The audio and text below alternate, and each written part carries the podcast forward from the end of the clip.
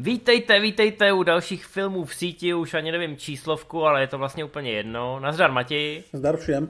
Na začátek řekneme, eh, protože se nám množí reakce na YouTube, že vás sere, že to je jenom audio. Tohle je jenom audio a bude to jenom audio, takže nás to strašně mrzí a nic s tím nebudeme dělat. Výborně, to byla upřímnost. Za to nás máte rádi, ano, je to jenom podcast, takže si musíte odmyslet ty naše obličeje. Na druhou stranu vám přinášíme spoustu informací ze světa VOD, takže si ten obraz můžete hned nasuplovat, jakmile nás přestanete poslouchat, protože pro vás máme spoustu skvělých typů.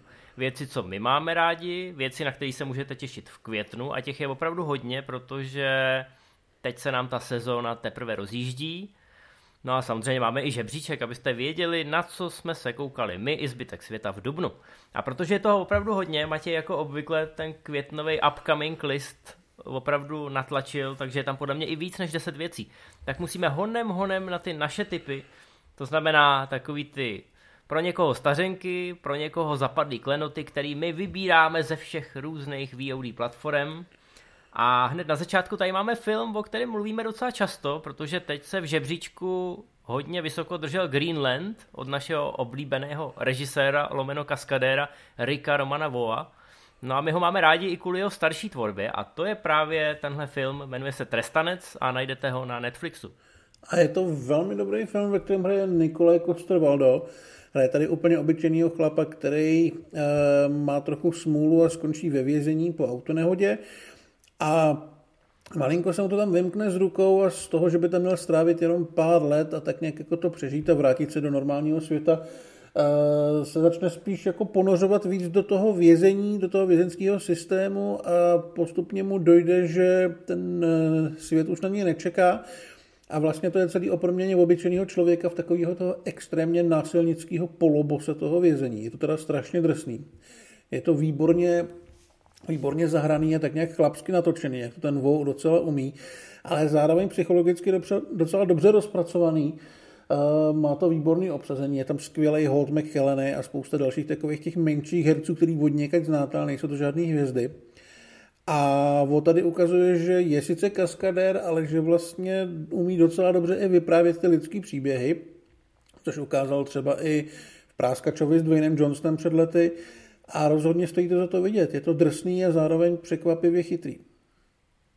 Jestli máte pocit, že první věc, která se vám stane po nástupu do vězení, že vám narostou takový ty mroží vousy a okamžitě vám naskáčou na těle tetování a jenom co se podíváte na činku, tak eh, máte obrovský svaly, tak přesně to se děje v tomhle filmu, ale není to takový kliše, jak to zní. Přesně jak řekl Matěj, je to uchopený trošičku jinak, z trošičku jiného úhlu, zároveň je to samozřejmě obžaloba toho systému, který do jisté míry ty zločince právě v tom vězení dál vyrábí nebo utvrzuje. Ale není to něco, že byste měli pocit, že vám někdo tlačí do chřtánu nějakou agitku. A to se mi právě líbilo a proto jsem se hodně těšil na další filmy tohohle režiséra a jak se ukazuje, není to jenom přeučený kaskadér. Takže jsem zvědavý, co si pro nás po Greenlandu připraví a pokud se vám zrovna Greenland líbil, tak tohle, i když je to úplně jiný žánr, tak tím důrazem na charaktery a na postavy je to tomu hodně podobný a určitě se vám to bude líbit. A jak řekl Matěj, je to takový chlapský film, klidně se na to podívejte třeba s tátou. Na to je to úplně ideální materiál. No. no, co tam mám já, viď? Eh, já tam mám taky něco, co je navázaný na jiný film, o kterém se teď v poslední době hodně mluví, a to sice Nobody, nikdo od Ilji Najšulera. No a toho my sledujeme hrozně dlouho, Eh, samozřejmě jeho celovečerák Hardcore Henry, o kterém teď budeme mluvit a který je na Netflixu, překvapivě. Byl jsem velmi rád, že jsem ho tam našel a hned jsem si proklikal některé moje oblíbené scény. Tak to je samozřejmě věc, která vyniká tím, že je to film natočený kompletně na GoPročka eh, z pohledu vlastních očí. Mohli bychom si myslet, že je to něco, co režiséra omezí, na druhou stranu Ilya Najschuler to využil ve svůj prospěch, eh, protože ten film mohl natočit extrémně levně. Vychází to mimochodem z jeho videoklipu, který se myslím jmenuje Bad Motherfucker. Mm-hmm. A který byl natočený tímhle stylem a na základě toho se našli lidi, kteří mu dali peníze na celovečerák. Těch peněz nebylo moc, ale je neuvěřitelný sledovat, eh, co všechno za ně dokázal pořídit, kolik výbuchů, kolik průstřelů hlav a dokonce i to Copleyho do vedlejší role, který je tam kouzelný. A ano, je to, je to film, u jehož řemeslné stránky, nebo řekněme audiovizuálu, musíte mít trošku přimhouřený oči, ale zároveň z toho čiší taková ta radost, kterou dost často u těch žánrovek a hlavně u těch velkých hollywoodských blockbusterů dneska nevidíme. Takže se na to mrkněte a já myslím, že i po nikdo eh, to potvrdí, že Ilya Neischuler eh, si zaslouží další šance a eh, další projekty, protože vždycky přijde s něčím novým a neokoukaným. No já ten film nemám moc rád, tak půjdeme dál. já vím, no. No já tady mám iTunes a Quigley u protinožců, což je australský western, což zní možná trošku divně, ale myslím si, že to je velmi dobrý film, který trošku zapad. Hraje tam Tom Selleck, který tehdy byl velmi našláplej nejenom díky Magnumovi, ale díky tomu, že vlastně měl původně hrát i Indyho. A hraje tady velmi charismatického drsňáka z Ameriky, který přijede do Austrálie s odstřelovací puškou a najal si ho Alan Rickman, který tady září jako další ze svých totálních zloduchů, aby střílel nejenom eh, škodnou, která má čtyři nohy, ale i aborigince, který považuje taky za škodnou a to se Salikovi úplně nelíbí. Takže se malinko rozhádají a pak začne boj o život v australské pustině, která vlastně vypadá skoro stejně jako nějaká Arizona.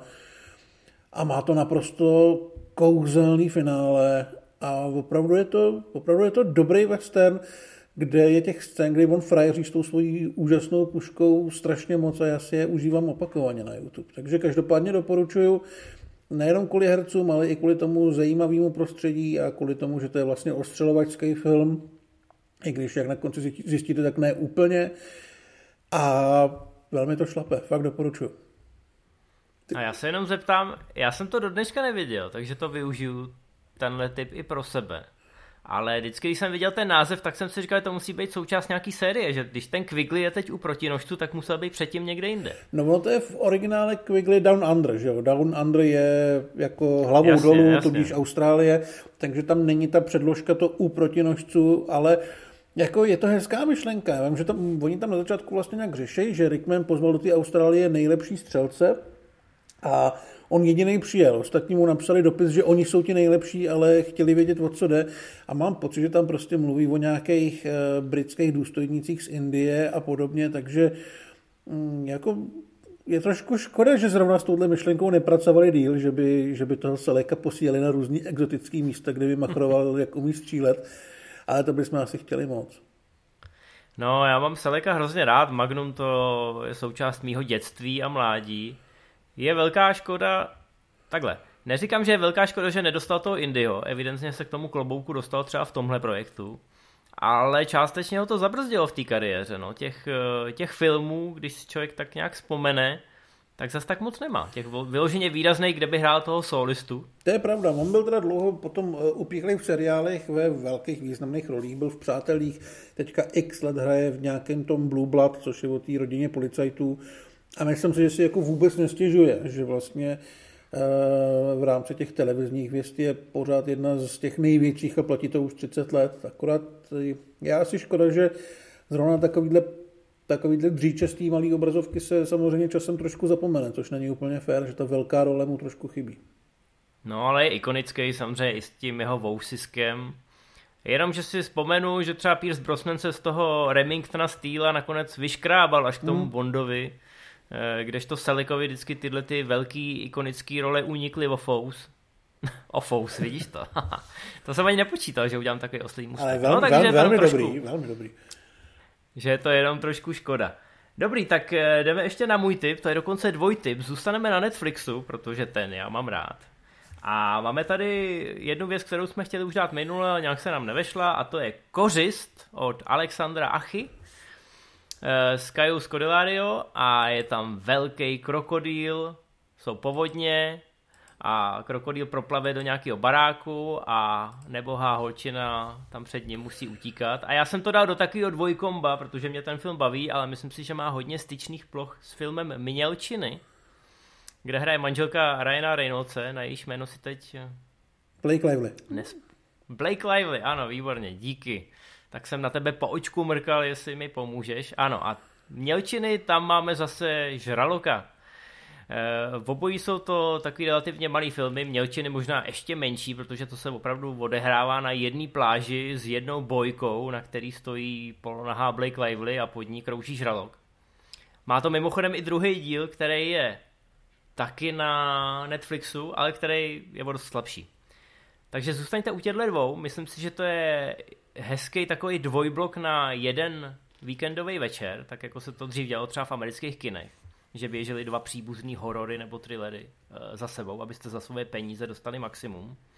A v obojí je to velmi povedený, taková ta úsporná filmařina, která ale přesně nabízí to, co slibuje název. No a my si dáme seriál. My jsme dlouho přemýšleli, co tam dát. A já jsem naštěstí včera začal koukat na Netflixovský seriál Nevina, který hrozně hypoval na Facebooku TED, což jsem paradoxně považoval trošku za problém, protože TED umí natchnout, ale Eh, vím, že pro něj často znamená, že čím víc zvratů, tím víc Adidas, což není úplně dobře podle mého názoru. Ale tady se trefilo. Nevina je velmi fajn věc. Je to adaptace eh, knížky Harlana Kobena, který je docela velký jméno mezi detektivkářema a je to španělský seriál, který dělal Oriol Paulo, který dělal filmy jako Záhadná bouře nebo, teď to musím přečíst, Contratiempo, což jsou právě takový ty hodně zvratový uh, detektivky, ale on rozhodně ví, jak točit, jak budovat napětí, jak pracovat s hercema. A v té nevině díky tomu, že má nějakých 8 epizod, tak mohl se trošku rozvolnit. Takže ty zvraty tam sice jsou, je jich hodně a jsou občas docela šokující, ale není to tak na sílu. Vlastně se to točí okolo chlapa, který před lety ve rvačce omylem někoho zabil, vrátil se z vězení, seká dobrotu, ale najednou se začnou kolem něj dít takové divné věci, zmizí jeho, zmizí jeho přítelkyně, vypadá to, že po něm někdo jde, začne ho někdo vydírat a je to docela zajímavě vyprávěný v tom smyslu, že vlastně každý díl se zaměřuje trošičku na jinou postavu, o které se dozvíme v takovém monologu všechno o její minulosti a potom se to pokouší nějak všechno e, zapadnout dohromady. Já jsem zatím ještě to nestihl dokoukat, hodlám to dělat dneska, ale moc mě to baví, protože vlastně furt si nejsem úplně jistý, kam to směřuje, ale baví mě se na to koukat. Takže velmi fajn detektivka, která se nebojí dát to docela šlápnout a není to taková ta věc z, těch, z toho severu, kdy všichni z těch osmi dílů čtyři jenom čumní na nějakou tu depresivní sněhovou planinu a přemýšlejí o tom, proč mají v prdeli svůj život. Krásný, krásný. Tak to je hezká pozvánka. Samozřejmě my zveme vás do sekce komentářů, kdybyste měli nějaké svoje typy, tak se o ně neváhejte podělit. Ty jsi v tom popisku použil termín rozvolnění, tak já bych chtěl jenom připomenout, že ačkoliv už směřujeme k nějakému tomu světlu na konci tunelu, co se týče pandemie, tak kina pořád ještě otevřený nejsou. A pokud se otevřou, tak hrozí, že do nich budeme muset mít testy, to znamená, pořád ještě ten náš květnový line-up by pro vás měl být dostatečnou pozvánkou, proč mít předplacenou některou z VOD sítí, protože tam budou ty dobrý filmy a seriály, doufejme. A my jsme pro vás uh, některý vybrali. Začneme na Netflixu 7.5. Jupiter's Legacy, což je prej hrozně úspěšný komiks, o kterém musím se provinile přiznat, jsem slyšel až ve chvíli, kdy se objevil první teaser, Eh, ale vypadá to, ty tady píšeš v popisku, že to nevypadá Bůh jak vábně, ale mně se to docela líbí v tom, že já jsem si zjistil něco o tom komiksu a ta zápletka je docela, docela fajnová. A já musím říct, že Netflix, Netflix v tomhle směru měl v poslední době s komiksama docela úspěch. Můžu jmenovat třeba Umbrella Academy, kterou jsme tady i řešili, když vedla žebříčky zaslouženě. Tak já doufám, že to bude něco takového, něco, co jsem předtím eh, vůbec neznal, ale nabídne mi to zase nějaký úplně jiný úhel na ty kreslouny. Já jsem spíš měl problém s tím, že v těch upoutávkách to vypadá hrozně Netflixovsky lacině. Jo? Že prostě to, že to má být velký seriálový projekt, a má to být velký seriálový projekt, tak to na mě působí strašně levně. Ale eh, zase na druhou stranu, přesně jak říkáš, má to zajímavý ten nápad. Vlastně se to točí okolo superhrdinů mladé generace, který musí nějakým způsobem navázat na svoje rodiče, kteří byli taky superhrdinové a trošku se s tím perou. Plus samozřejmě se ukáže, že rodiče občas dělali věci, které asi nebyly úplně superhrdinský a tak. Takže ten potenciál tam je docela velký. Tu předlohu napsal Mark Millar, který dělal třeba Kickers nebo Kingsmany. A mohlo by to být fajn. Já osobně se teda počkám na první reakce, protože prostě audiovizuálně mě to nepřipadalo nijak zvlášť atraktivní a navíc tam hraje hlavně roli Josh Dumel, Dumel což je člověk, který ho fakt jako nemusím a myslím si, že je naprosto zbytečný v celém filmovém průmyslu. Tak... A to není pravda, to je vidět, že jsi neviděl Justified. Josh Duhamel je hrozně cool. A je, Václave, je takový... Josh Duhamel není Timothy Olyphant. No, no jo, člověče, já si je furt pletu. No, tak v tom případě ti dávám za pravdu. Vidíš to, jsi mě zase... A, a to už to není poprvé. To není poprvé a měl by se s tím něco dělat, protože Timothy Olyphant je cool, to máš pravdu, a Josh Duhamel není Timothy Olyphant. Ale jsou si podobný, trošku. Jsou bílí. Ale nedělej ze mě tady zase jako před ne, trošku publikem. jo, je to podobná generace, hrajou na takovou tu chlapácko s takovým tím uh, sebevědomým úsměvem, ale Dumel byl... tak on, je tady, on, on má tady vousy, aspoň v té současnosti, v těch flashbacích asi bude vypadat jako Josh Duhamel. On má tady vousy, takže možná proto jsem se splet. Hraju to teď trošku do auta. No, budíš, budem dělat, Máš že se splet kvůli těm vousům. Výborně, ale já si myslím, že se ti to nelíbí i proto, že ta výprava, ty kostýmy a rekvizity jsou takový přepálený, ale já jsem viděl, že to je docela věrný té předloze, tak možná, já nevím, možná to měli trošku aktualizovat. Mně to spíš připadá, mě to spíš připadá z těch upoutávek takový, takový levný, že tam vlastně nevidím něco, čeho bych se řekl, wow, tohle bych chtěl vidět. A připadá mi to jako takový ten seriál natočený na louce a ve dvou interiérech. Ale říkám, nemám hmm. problém tomu dát šanci, když uslyším, že se to docela povedlo. No, já tady jenom připomenu věc, o kterých jsme původně taky říkali, že vypadá docela levně, ale teď už skončila sezóna a myslím, že jsme oba z toho docela hotoví, v dobrým slova smyslu, a to je samozřejmě Invincible. Já bych to rád připomněl pro lidi, kteří ještě třeba váhají, tak teď už máme za sebou 8 epizod první sezóny a byla to velká jízda. Byla to velká jízda a byla to velmi krvavá jízda, takže doporučujeme. Měl bylo blbý dát to tam jako seriálový tým, když jsme o tom vlastně mluvili před dvěma měsíci ale je to rozhodně typ, takže jestli jste váhali, fakt se na to koukněte. Je to teda, teď je to podle mě všude po internetu a my jsme byli takový trendseteři, že teď si toho teprve lidi začínají všímat, že to existuje, tak chtěl bych nás dva pochválit, uh-huh. že jsme to odhalili hned v zárodku. Jsme šikovní. No a jdeme dál, jdeme na Kyslík. Zůstaneme na Netflixu o pět dní později, 12.5. Alexandr Acha, o tom už jsme tady dneska mluvili. A Melanie Laurent eh, zavřená v takovém trošku klaustrofobickém prostoru. Je zavřená v takový kryokomoře, ale reálně to je taková rakev, ve které je spousta budíků. A dochází kyslík, což jí takovým velkým, velmi chladným hlasem říká počítač a ona musí zjistit nejenom, jak se dostat ven, ale vlastně jak se dostala dovnitř, protože má trošku problémy s pamětí. A vypadá to na celkem postivý klaustrofobický thriller, zároveň z těch upoutávek to vypadá, že tam bude i hodně flashbacků ale asi bych nečekal úplně klasický horor. Myslím, že ten projekt je docela ambiciozní, nebo dlouho se o něm mluvilo třeba i v souvislosti s NHTV, takže to snad nebude nějaká levná konina a ty lidi před kamerou i za kamerou jsou šikovní, takže já jsem celkem zvědavý, co z toho vyleze.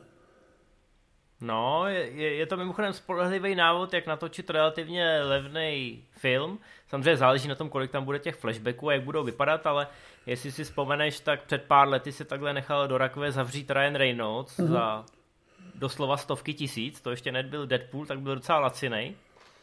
Eh, dá se, z toho, dá se z toho udělat výhoda z té jedné místnosti v úvozovkách, ve který se ten film odehrává, ale samozřejmě to může začít diváky nudit. Doufejme, že to bude ta první varianta, Alexander má přece jenom docela zkušenosti s tím, jak nás vyděsit, ale jak nás i udržet na tom kraji toho křesla, tak doufám, že tohle bude ten případ. No a jdeme, ne, zůstaneme na Netflixu, nebojte. 14.5. Eh, hned o dva dny později, ne 13.5. Já jsem tady viděl tu čtyřku, protože jde o čtvrtou sezónu seriálu Castlevania. Už je to poslední sezóna, takže ve chvíli, kdy se to objeví, tak pokud jste doteď eh, váhali nebo se vám to vyhýbalo, tak tam běžte a podívejte se na to v celku. Jsou to relativně krátké sezóny, takže to rychle uteče, ale perfektní animace, na rozdíl od jiných takových rychlokvaškových anime, který Netflix vyrábí za malý peníze a dává k ním slavný jména. Mohli jsme vidět eh, Wolverina, teď se chystá Tomb Raider, ale ve obou případech to budou asi opravdu laciný projekty. Tak tohle není ten případ, tohle je opravdu takový snětek západního a východního přístupu. Zároveň je to videoherní adaptace, to málo kdo ví, protože Castlevania není zas tak slavná. Nicméně velmi, velmi povedený, jak dějově, tak tou formou.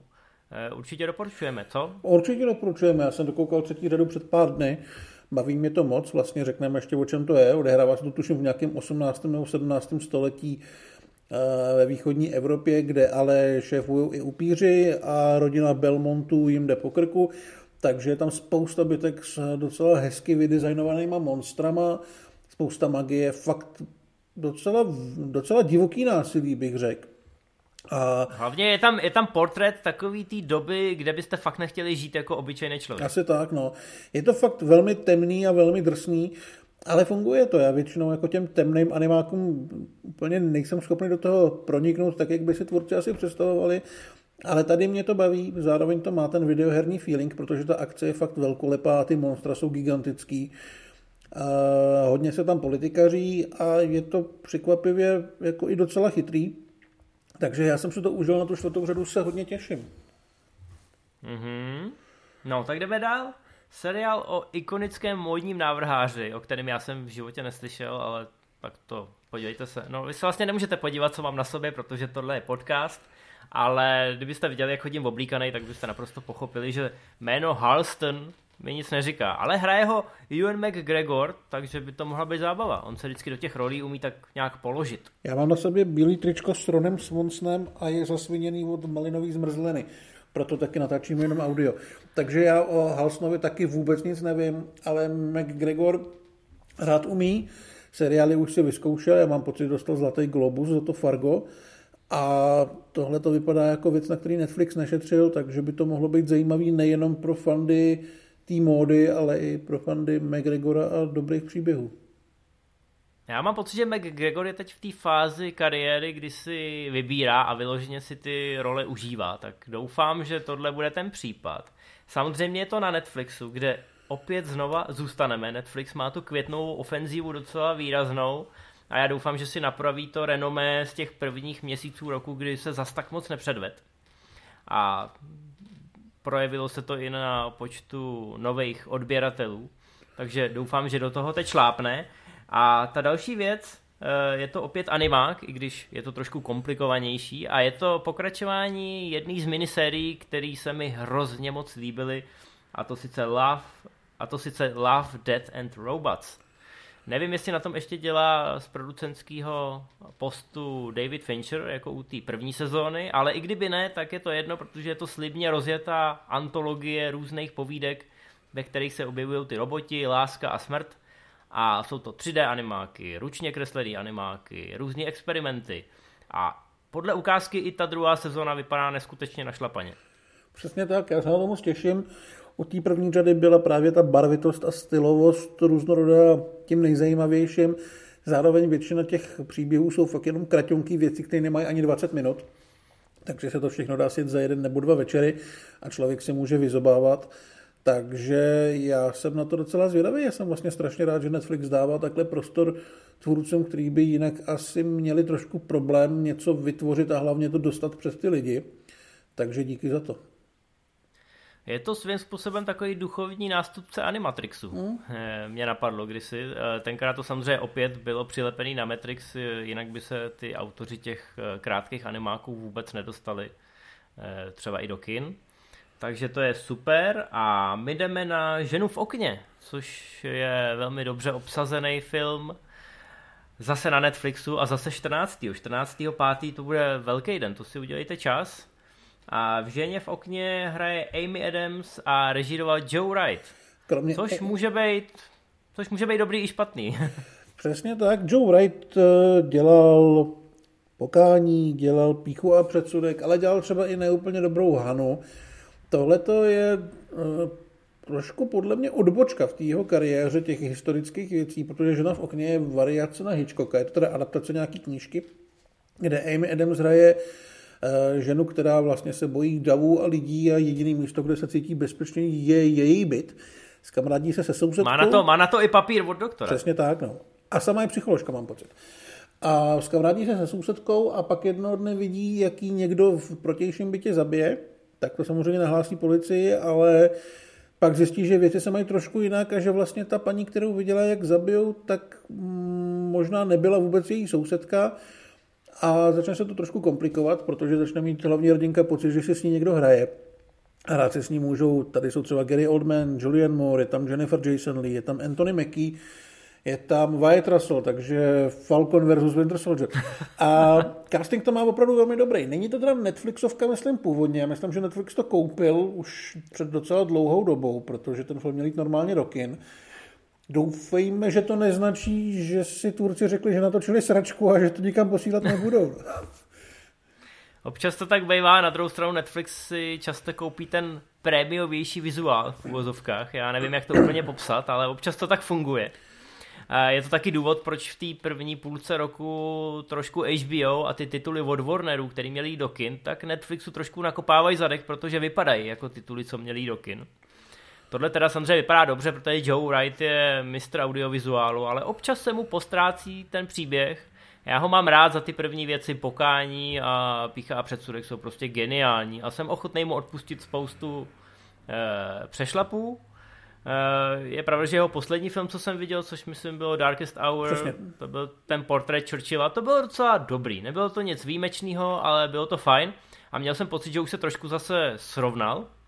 Tak tohle by mohlo být podobný. Nečekejte modernizaci okna do dvora jako ve stu Disturbie, tohle bude asi tradičnější. I právě kvůli tomu Wrightovi, který uh, miluje Hitchcocka.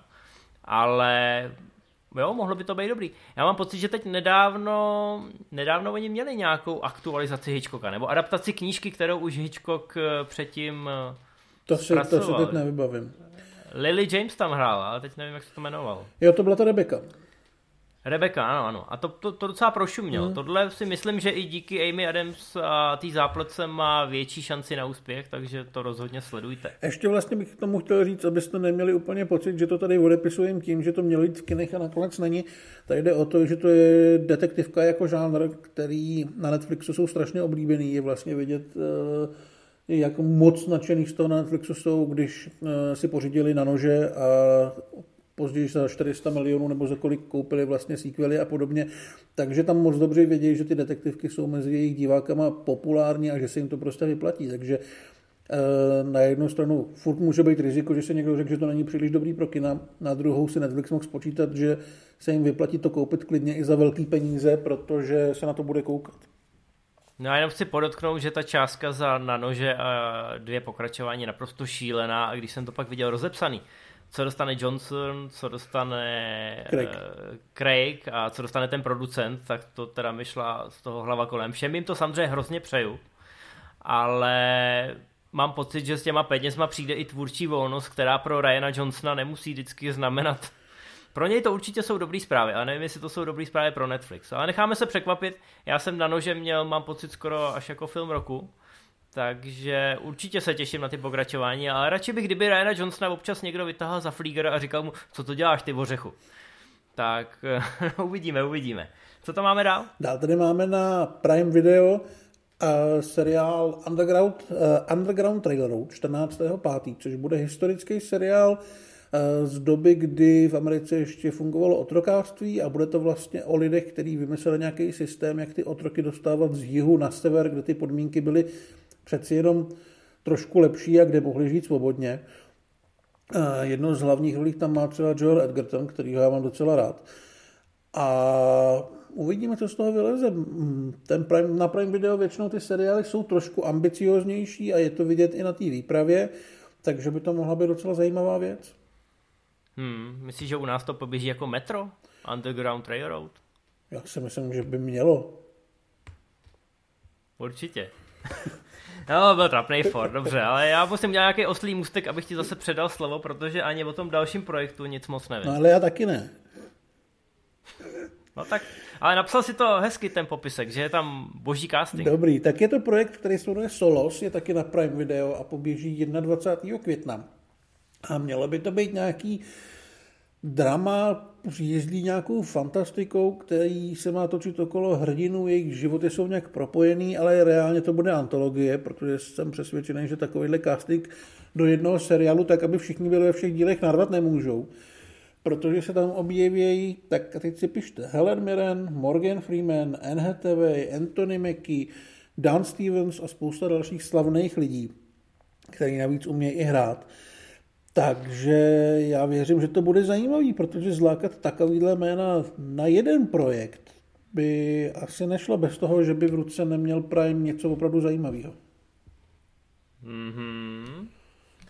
No a pak tady máme poslední věc eh, na Netflixu 21.5. a to je naopak film, o kterém já vím úplně všechno, protože úplně všechno je v ukázce. A je to Armáda mrtvých Zaka Snydera. Víš taky, že to bude mít dvě a půl hodiny? No to nevím, ale nepřekvapuje mě to, hmm. protože... Ale možná, že když vždycky, když začne zpomalovačka a přepneš na Netflixu, aby ti to pustil dvojnásobnou Jo, rychlostí, tak se dostaneš na to hodinu 40. Tak se dostaneš na hodinu 40, což už je snesitelný. Eh, zápletka je naprosto šílená parta takových námezních žoldáků jede do Vegas, eh, kde je nějaký safe a v tom jsou obrovský prachy. Problém je v tom, že celý Vegas je zamořený armádou zombíků a nejen lidí, ale třeba i tigrů. No a my tady samozřejmě máme partičku, která je po zuby ozbrojená a nahláškovaná a právě v těch zpomalovačkách bude likvidovat ty zombíky. Jako zápletka videohry úplně skvělý, jako film od Zeka Snydera Uvidíme. Budu doufat, budu doufat, že se to bude podobat eh, jeho debitu, který je dost možná pořád jeho nejautorštější film. No, I když on sám si to určitě nemyslí. Rozhodně je to nejlepší jeho film. Ale, no. Ale já teda se trošku bojím toho, že ten film bude chtít být víc cool než cokoliv jiného. A Nevím, jestli mi to bude stačit, když to je takhle dlouhý. Ten casting je fajn, není jak extra hvězdný, ale Dave Bautista si myslím, že překvapivě umí i celkem zahrát, když chce. A jako akční hrdina s tím asi nebude mít nikdo problém. To prostředí je zajímavý, to jsme viděli v oboutávkách, tak ty zombíci s těma to bude trošku složitější, protože se ukáže, že nejsou zase tak blbí, jak si všichni myslej. Mě to teda z upoutávek malinko tou brakovostí a tou šíleností připomíná Duchy Marzu od Carpentera, což vlastně nevím, jestli úplně je dobře nebo ne, protože já k tomu filmu mám takový podivný vztah, že vždycky, když ho vidím, tak se mi buď strašně líbí, anebo strašně ne a furt jsem neodhalil, v čem je ten problém. Ale... Mě to připomíná, mě to připomíná cutscény z Dead Rising. Tak to určitě, no. Jako jo, bude to prostě videoherní blbina o partě drsňáků, který hláškují a zabijí a průběžně budou umírat. Ale na druhou stranu, jako proč ne? Já si myslím, že vlastně budu rád, když uvidím od Snydera něco, co bude zbavený takových těch až absurdních ambicí, jako měli Justice League, a že to opravdu bude jenom ten brutální výplach za 60 milionů, což vlastně se může zdát jako neúplně velký peníze, ale reálně tam je rval jen do těch triků, protože nikdo z těch herců si nemohl vzít nic velikého. A zatím to fakt vypadá zábavně. Je to o 10 milionů méně, než stálo dokončení Ligy spravedlnosti. Ale ano, máš pravdu, že to bude zbavený té snahy o mytologii na každém kroku. Já od Zaka Snydera nečekám nějakou pokoru, že by se vrátil zpátky k nějaký umírněnější kinematografii, ale vlastně v tomhle případě při téhle konstelaci žánrový, když on bude sám sebou, tak by to mohlo stačit. Mm. A letní sezona potřebuje takovýhle film, takže doufám, že ho dostaneme. Nicméně eh, máme tady ještě pár filmů pod čarou, který se objeví na Disney Plus nebo na HBO Max, který u nás samozřejmě nejsou. Já ještě do toho skočím, stranu... já ti do toho teďka skočím, protože my jsme napsali dva filmy pod čarou, ale já jsem zjistil, že to bude jenom jeden, protože jeden z nich poběží na konci května, nevím jestli přímo 29.5. nebo vodem později, poběží i na našem HBO Go. A to je film Oslo. Aha. Oslo, no já jsem zapomněl na Oslo, vidíš to? Oslo nakonec... To by mi norové neodpustili. Oslo nakonec uvidíme i u nás a nemuselo by to být zlý. Půjde o trošku menší film, nebude to žádný Godzilla vs. Kong. A má se odehrávat v roce 1990. Asi tušíte, že to nebude v Helsinkách. Na místě, kde došlo k mírové konferenci, kde vlastně Palestina uznala e, Izrael jako stát a byla to poměrně velká, velká záležitost pro světovou politiku. Hrajou v tom Andrew Scott a Ruth Wilson. Andrew Scott je vlastně z Sherlocka, Ruth Wilson byla v Lutherovi. žádný velký hvězdy to nejsou, ale oba hrát určitě umějí a myslím si, že by to mohlo být zajímavý politický drama. Mm-hmm. No tak já se přesunu na dnešek. Natáčíme 4.5. Doufejme, že i 4.5. ten náš pořad vyjde. A to je samozřejmě den, kdy oslavujeme premiéru Star Wars. May be forth with you. Takže Star Wars Bad Batch, nový animák ze světa Star Wars a samozřejmě je kolem toho velký halo. Eh, je to Disney+, Plus, který u nás ještě není, ale znáte to. Síla zná různé cesty, jak se k vám dostane. Přesně tak, bude to o uh, jednotce klonů, ale bude to o speciální jednotce klonů, který jsou prostě mnohem lepší, drsnější a asi klonovatější. A nehrajou úplně podle pravidel, jsou to velký drsňáci. A má se to odehrávat po klonové válce a vypadá to docela ambiciozně a docela zábavně. Já jsem teda na Clone Wars nekoukal, já jsem viděl pár dílů Rebels, což mě docela bavilo, ale na Disney Plus se k těm Star Wars seriálům zatím to vypadá stavějí docela, docela správným způsobem. A co jsem zahled nějaký reakce fandů, tak na tohle se hodně těší, takže já tomu asi taky dám nějak šanci, až se to ke mně nějak dostane. Tak, ještě zůstaneme na Disney+, Plus, protože ten největší a nejzásadnější film, na který se i my velmi těšíme, tak si nechám úplně nakonec. A poposunu se teda zase na konec května a to bude mít premiéru Cruella. Eh, Origin hlavní záporačky ze 101 Dalmatínů, Cruelly Devil, tady hraje Emma Stone a už jsme viděli ukázky a vypadá to, vypadá to velmi schopně, vypadá to, že to asi nebude úplně pro děti, nebo pro ty nejmenší děti. Skoro to občas uh, připomíná Jokera, když všichni asi víme, že tak daleko Disney nepůjde. Přesně tak, vypadá to hodně temně na pohádku a vypadá to hodně šíleně. Emma Stone si myslím, že se tam jako opravdu užívá, užívá si tu roli. A točil to Craig Gillespie, který dělal Já Tonya, což si myslím, že je fan, který k tomuhle tomu může mít docela blízko. Taky takový nějaký portrét napůl šílený, napůl šílený ženský, kterou ale budete mít trošku rádi, když se to budete asi stydět. Takže já jsem na to hodně zvědavý po těch trailerech. Vlastně e, mám pocit, že nějaká ta návaznost na 101 Dalmatinu se v těch upoutávkách zas tak moc neřeší, že se snaží od toho trošičku utíct, aby ty lidi fakt jako nečekali, že tam bude Emma Stone pobíhat s pejskama nebo něco takového. A vypadá to až Bartnovsky v nějakých momentech. A to říkám já jako člověk, který Bartna fakt jako ne. A já jsem na to docela dost zvědavý. Myslím si, že Emma Stone uh, podobný role zvládá naprosto s přehledem, takže si myslím, že to nebude vůbec špatný. No, ta návaznost to je zajímavá věc, ale sestra mojí manželky, já, určitě ta funkce má nějaký označení, který já neznám, v tom rodinném stromě, eh, tak říkala, že jde koukat včera, když eh, odjížděla za přítelem, tak říkala, že budou koukat na Jokera, protože ten je na Netflixu, milé děti. A tak se mě ptala, co od toho má čekat a zároveň mi říkala, že v životě neviděla žádného Batmana, ale žádnýho. Tak se mi říkal hodně štěstí.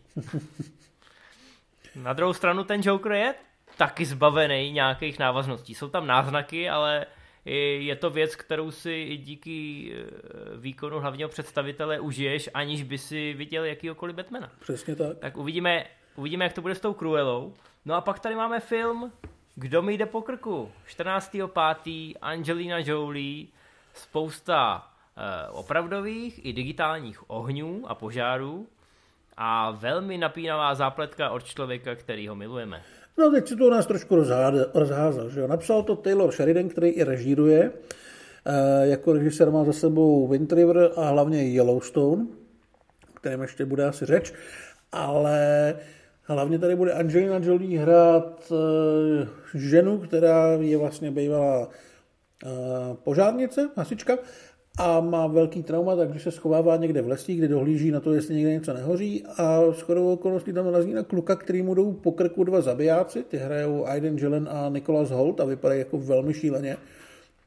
A ti udělají všechno pro to, aby toho kluka dostali, tudíž zapálejí les začne velká honička a vypadá to velmi realisticky, velmi drsně, velmi chlapsky a já se na to těším. Je to taková nepřiznaná adaptace herního Firewatch. no ne, není, ale vypadá to, vypadá to úchvatně a Taylor Sheridan, když i režíruje, tak eh, mu to jde velmi dobře od ruky. Takže já hodlám bez výčitek eh, jeho poslední scénář eh, zapomenout a odhodit někam na dno své mysli, protože tohle to podle ukázek i podle záběrů ze zákulisí, který teď zrovna vyšly, vypadá velmi, velmi dobře a mohl by to být takový nečekaný trumf pro HBO. Věc, kterou jsme ještě před dvěma měsícema úplně na radaru neměli. No, tak se budeme podívat na to, na co se nakoukali diváci v Dubnu. Ano, žebříčky, žebříčky, naše oblíbené žebříčky. Tentokrát ti musím poděkovat, že si je sestavil za mě. A jdeme na to. Na co se koukalo ve světě? Ve světě na Netflixu se koukalo na film Láska a příšery Love and Monsters. Tvůj oblíbený? Já ho moc nemusím, ale zjišťuju, že vím. lidem se to líbí. Jako já s tím nemám nějaký zásadní problém. Mně to přijde takový jako průměrný, trošku utahaný a neúplně struhující a vlastně si asi pustím vždycky jakýkoliv Zombieland radši, ale není to vlastně špatný, má to za docela malý peníze hezký triky, ten casting je celkem fajn, minimálně Michael Rooker se to docela dává, odehrává se to vlastně v budoucnosti, kdy lidstvo sežrali obrovský brouci a ty zbytky přežívají někde pod zemí a hlavní hrdina je takovej uh, no-name bambula, který se pokouší najít svoji ztracenou přítelkyni a kvůli tomu musí vyrazit do divočiny. A vlastně, ale on je sympatický jako docela. A hlavně, já si myslím, že část úspěchu je i to, že Netflix koupil celou tu trilogii nebo celou tu sérii Maze Runner, kde on hraje hlavní roli. Takže to možná ty fanoušky a faninky, právě ty mladí, co mají nejvíc času koukat na VOD, tak ty to nalákalo a podle mě ty dělají ty čísla. Je to možný, no. Ale jako říkám, já jsem z toho neúplně nadšený, ale většině lidí se to líbí víc než mě, takže pokud jste to ještě neviděli, tak to zkuste. A i tak je to neškodný. Dobrý. Mezi seriálama Kdo zabil Sáru? Neodpovídej mi na to, prosím tě. Já jsem, Nevím. Já jsem to ještě neviděl. Je, je to zase nějaká, podle mě, eh, reality show detektivka, že jo? Takový to převyprávění skutečných událostí. Já mám pocit, že, to je, že to je klasická detektivka, že to je klasická no, detektivka no, ze Španělska. Je, já ti říkám, že jsem to neviděl, no. takže vidíš, já teď jako jedu úplně, úplně naslepo a ne, neříkej mi, kdo ji zabil, prosím tě. Jo? Zkus to popsat divákům, aniž bys to prozradil. Tak to bude celkem snadné, já to taky neviděl. Ale je to detektivka, tuším ze Španělska, o klukovi, na kterého chce někdo hodit eh, nějakou vraždu a samozřejmě z toho není úplně nadšený, tak se rozhodne vy, vyřvat do světa tajemství spousty dalších lidí a začne se to malinko komplikovat. Víc nevím. Hodnocení hmm. není buchví jak nadšený, ale lidi asi chtějí vidět do Zabrosáru. No, a ty Španělé mají nějaký velký úspěch. Já jsem dokonce slyšel, že v Madridu teď Netflix staví nějaký vlastní studio, aby tam produkoval víc těch věcí. Možná je to i tím, že ten španělský trh je velmi silný. Ale předtím si to řekl, lidi milují detektivky a podle mě je jenom otázka času, než Netflix spáchá nějakou detektivku i tady u nás, protože ty lokální odnože hmm. potom velmi, velmi dobře reagují na to. Vlastně, jak jsem mluvil o tom, eh, o tom seriálu Nevina od Harlala Kobena, tak jsem si o tom zjišťoval, že Netflix vlastně s ním uzavřel nějakou asi velmi výhodnou smlouvu na tuším 18 adaptací. A wow. oni to dělají tak, že eh, myslím, že ve Španělsku vznikly dvě nebo tři, jedna vzniká v Polsku, jo, takže já si myslím, že oni prostě si sebrali zajímavý materiály. Samozřejmě něco vzniklo i v Americe, a tuším, že dvě už vznikly v Anglii, takže oni podle mě mají jako velkou knihovnu zajímavých příběhů, který jde reálně natočit celkem levně a jakmile budou prostě chtít třeba i u nás natočit českou detektivku, tak vytáhnou nějakýho kobina, který se u nás i prodává. A, a mají hotovo. No a Poláci jsou taky velký trh, dobrý, že jsi to zmínil, teď se objevil seriál Sexify, který se taky velmi rychle probojoval na ty přední příčky sledovanosti. Možná o něm budeme v žebříčkách mluvit příště. No, každopádně teď jdeme na HBO a tam vládne Liga spravedlnosti Zaka Snydera. Fanoušci si vydupali film a teď na něj koukají, to je dobře. Koukají na něj v barevné verzi, v černobílé verzi, možná i s vypnutou obrazovkou, Bůh ví, ale dělají ty čísla a HBO to asi hřeje u srdce. No, druhá byla Tlapková patrola, celovečerní Tlapková patrola, s velkým odstupem teda, ale sluší se dodat, že předběhla Godzilla i s Kongem. To znamená film, který jsme čekali, že se v tom žebříčku udrží vysoko poněkud díl, tak předběhla Tlapková patrola, což jenom dokazuje, že děti jsou fakt fakt silná cílovka. A tak Tlapková patrola je fenomén, že jo, dětský. Tohle a doktorka Plišáková. A to nemám děti, a i tak to znám. Hele, já mám doma nějaký křeslo s potiskem tlapkový patroly a je to hrozně oblíbený křeslo mého syna, který ani neví, co je tlapková patrola, takže vidíš to. No. No, co se týče HBO seriálu, tak tam je hra o trůny, což nás asi moc nepřekvapuje.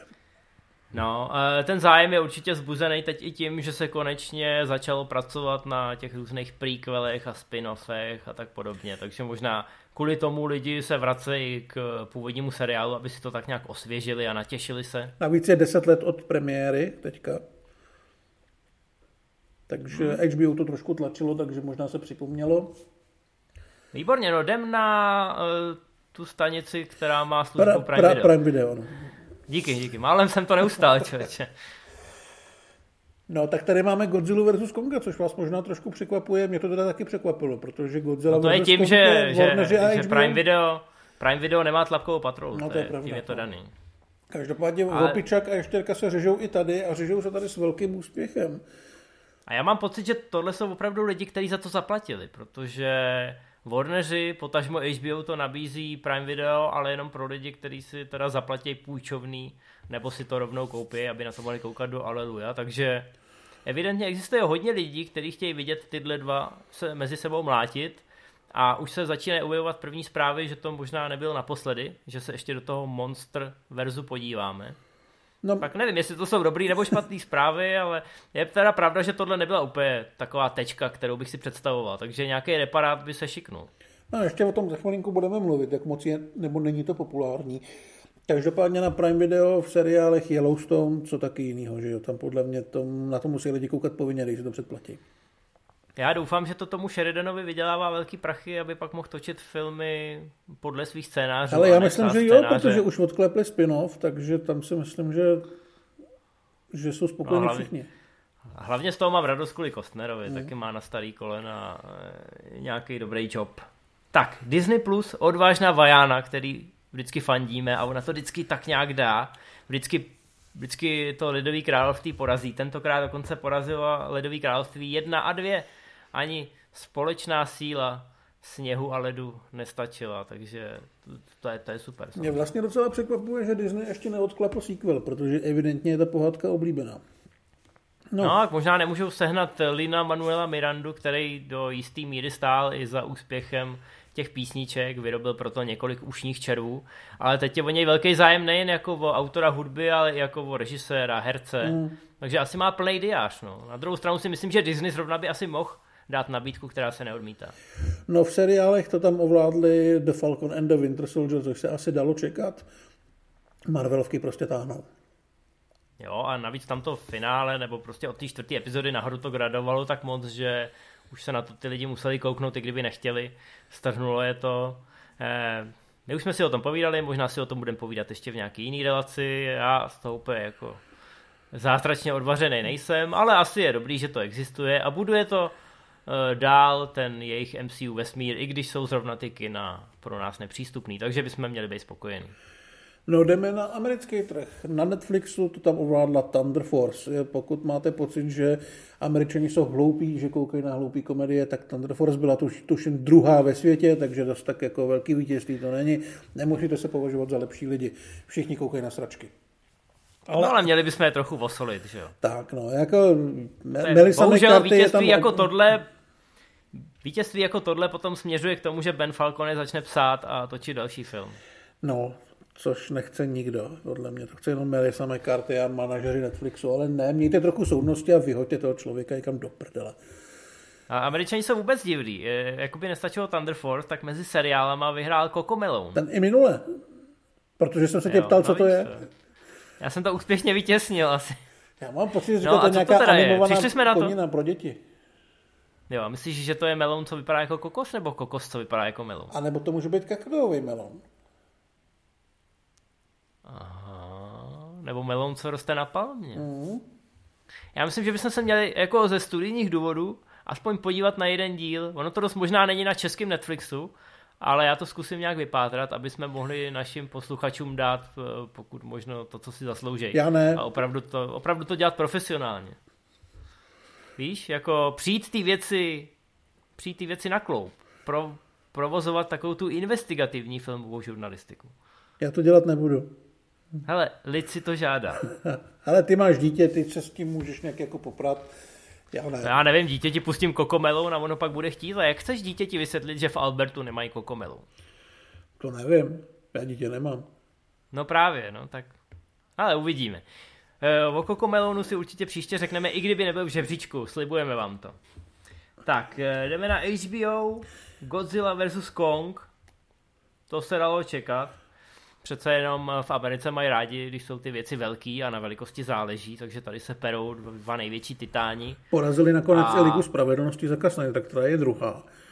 Ale máme tady třetí, hmm. čtvrtý a pátý místo a tam je to zajímavý, protože tam jsou předchozí dvě Godzilla a Kong ostrov Lebek, takže lidi se dávají opičí a Godzilla maratony, což vlastně je asi pro HBO docela dobrý a já teda nevím, jestli bych byl schopný tohle dát. Je to děsivý, je to děsivý. Ale dokázal by si tyhle ty filmy seřadit? Jako... Který se ti líbil nejvíc? Ty vole, hele, asi Kong by byl první.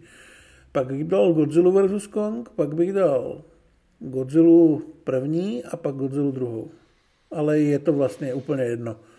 No, tak víceméně se shodneme. Já bych teda jako Godzilla vs. Kong uh, dal asi na předposlední místo, ale ten Skull Island, hmm. který mm. spousta lidí zatracovala, tak mi přijde takový nejupřímnější, nejpřímočařejší a vlastně nejzábavnější. Tak tam je taky obrovská výhoda tím, že to dali do 70. let a mohli se víceméně vykašlat na budování toho, toho univerza, co se týče těch lidí.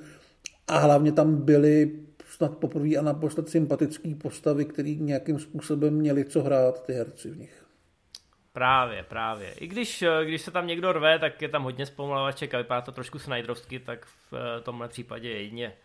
Myslím to v dobrým slova smyslu.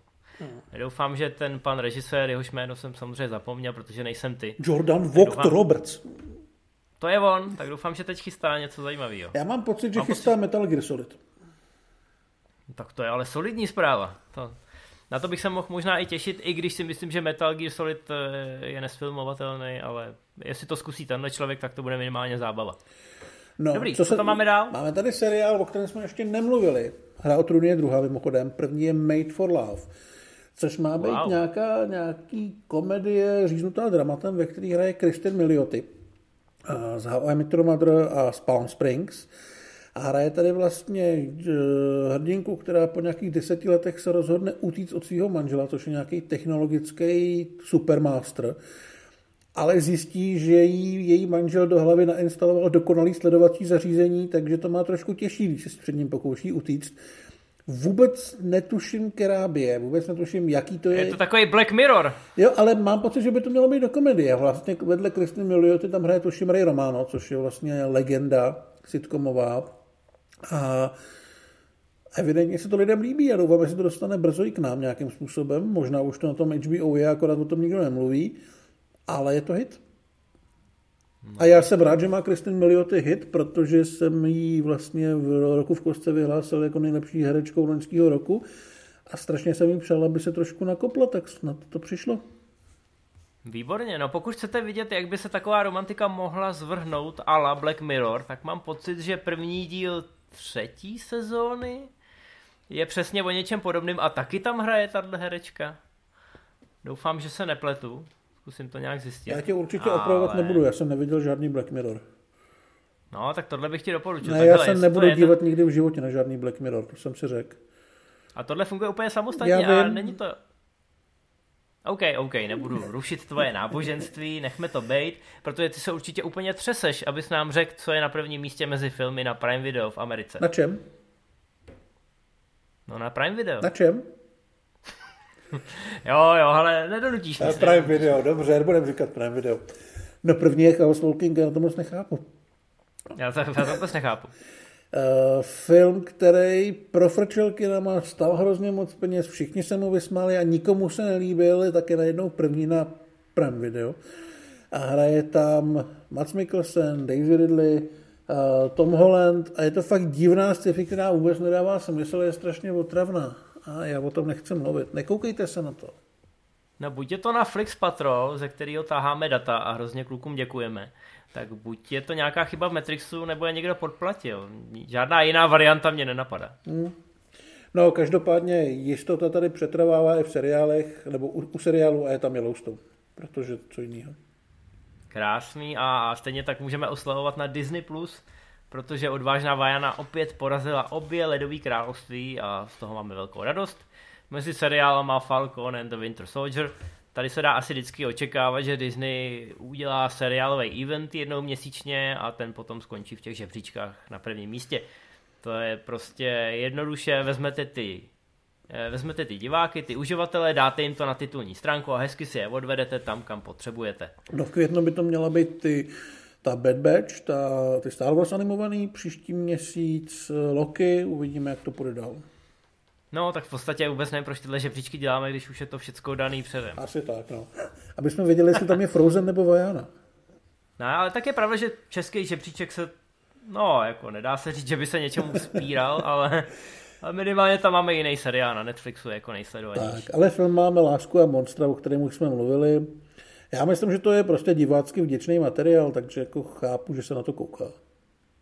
Tak, ale mezi seriálama máme detektivku ze 70. Mm-hmm. let, Jmenuje se Hat, Serpent a bylo to jedna z očekávanějších věcí.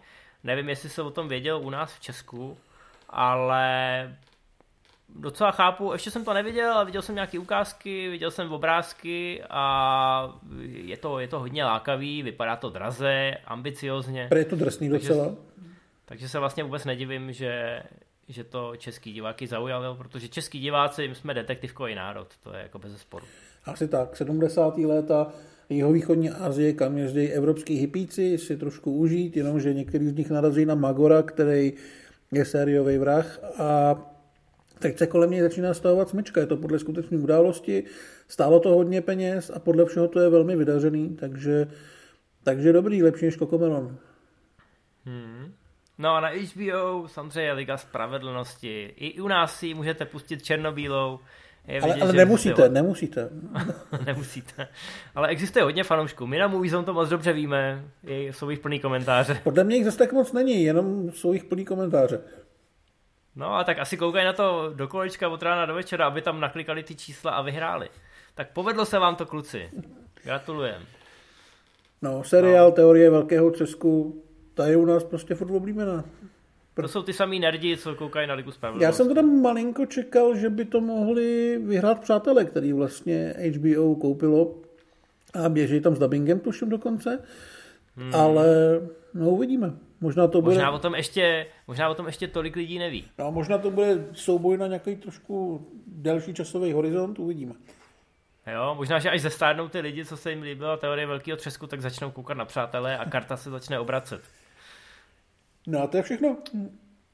To je pro dnešek všechno, bylo to vyčerpávající, ale jak už jsem zmínil, pokud máte nějaký vlastní typy, něco jste objevili a chcete se podělit o to se světem, tak neváhejte, pište do komentářů. E, ta květnová sezóna už vypadá zajímavě, pokud se nám z toho něco bude výjimečně líbit, jako třeba ten Invincible minule, tak eh, to nějak mezi řečí zmíníme v příští relaci. No a do té doby se na vás budeme těšit, takže koukejte na filmy, streamujte, Užívejte a mějte se. Příště se budeme těšit. Naslyšenou. Čau, čau. Čau.